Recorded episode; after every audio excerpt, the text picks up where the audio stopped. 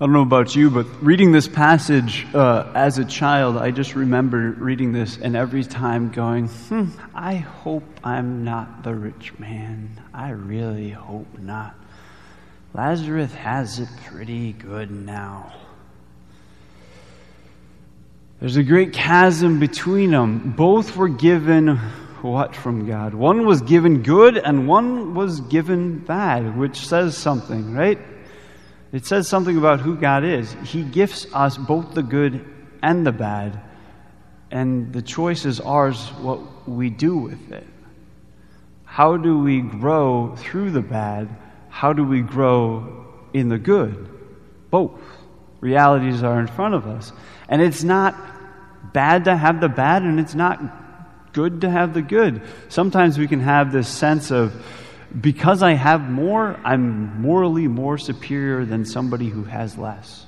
That's not true at all. Or just because I don't have everything doesn't mean I'm morally less than everyone else.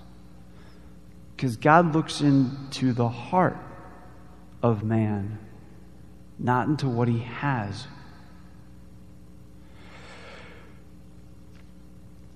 you won't make sense. I don't know if I preached on this before, but you won't make sense of your life until you make sense of your death.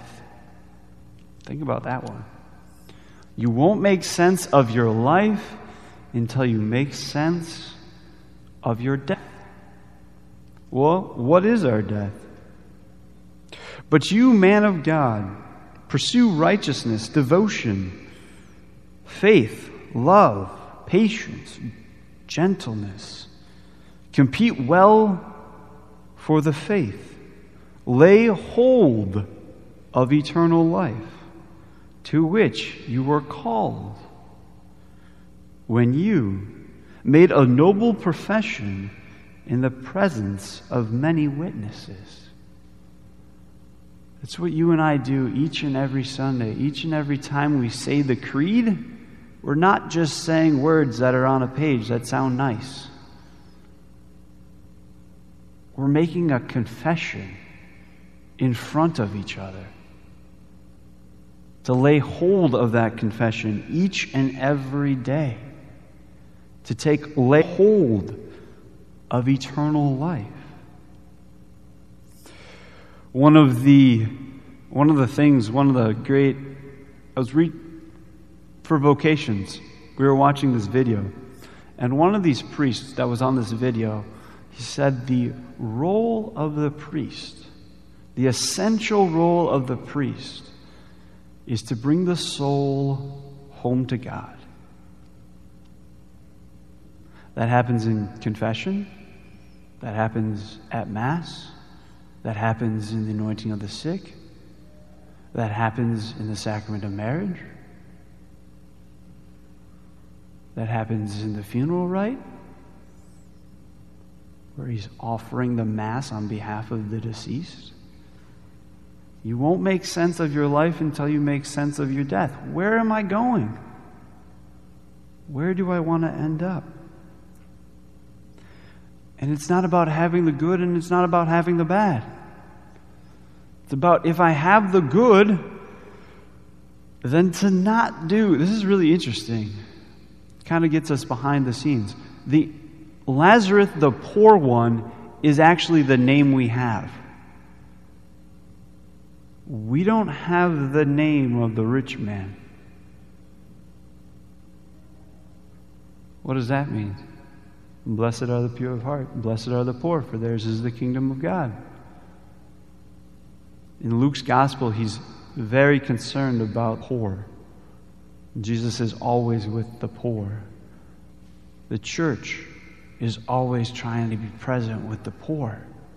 The Jesuit order starts universities in the middle of downtown. Why? To be with the poor, to educate the poor. Because the closer we are to poor, the closer we are to saying, I'm poor in spirit. They're poor in material. I'm poor in spirit. They trust more in God than I do because I have good stuff.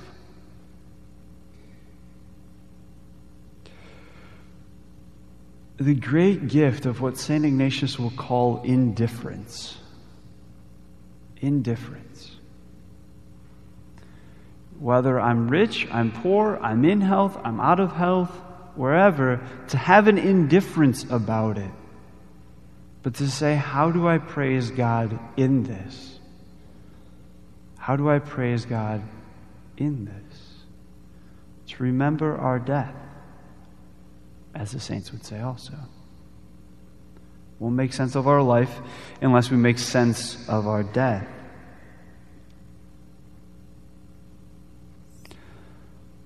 So, to care for one another with that being the goal, eternal life. To walk with one another, having that be the end goal.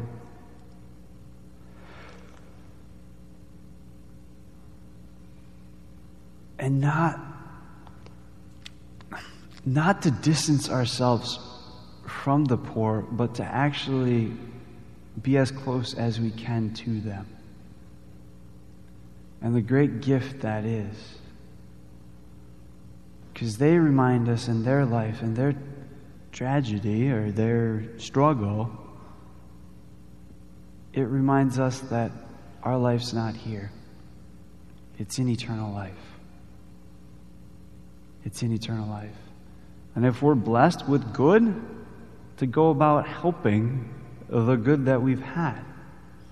Because, like last week, we're stewards of everything that God's given us, even our own lives. At the end of our life, our will solidifies, which is exactly what we see Jesus talking about today. the rich man's will was solidified. He was no longer able to change. the very last sentence of what Jesus said today. If they don't listen to Moses and the prophets, they won't listen if somebody should raise from the dead. I wonder if Jesus kind of said that tongue in cheek. Like, I'm going to be the one that raises from the dead. I'm going to be that person. We need to believe in Moses, the prophets, the Old Testament. We need to know the story of creation. We need to know the fall, how we were captured. Because until we realize we were captured by sin and death, we don't know what it is to be rescued by Jesus. And once we know what it is to be rescued by Jesus, then our entire life is a response to being rescued for eternal life. That's the God who loves us. That's the God we worship today, who makes his Son present in the Eucharist to be with us through the Holy Spirit body, blood, soul, and divinity in the Eucharist. Greatest gift. We have many of them, but the greatest. Today, let us just reflect on where am I at? But the better question is do I care? Not whether I have a lot or if I have less, but do I care? The rich man didn't care about anything. Self indulgent, didn't care about anything other than himself. Do I actually care that there's other humans on this earth that have the same dignity as I do? And do I do something if mistreatment is happening? Am I moved? Let's ask for that grace. The grace to care, to give people their dignity that Jesus won for us by his precious blood dying on the cross.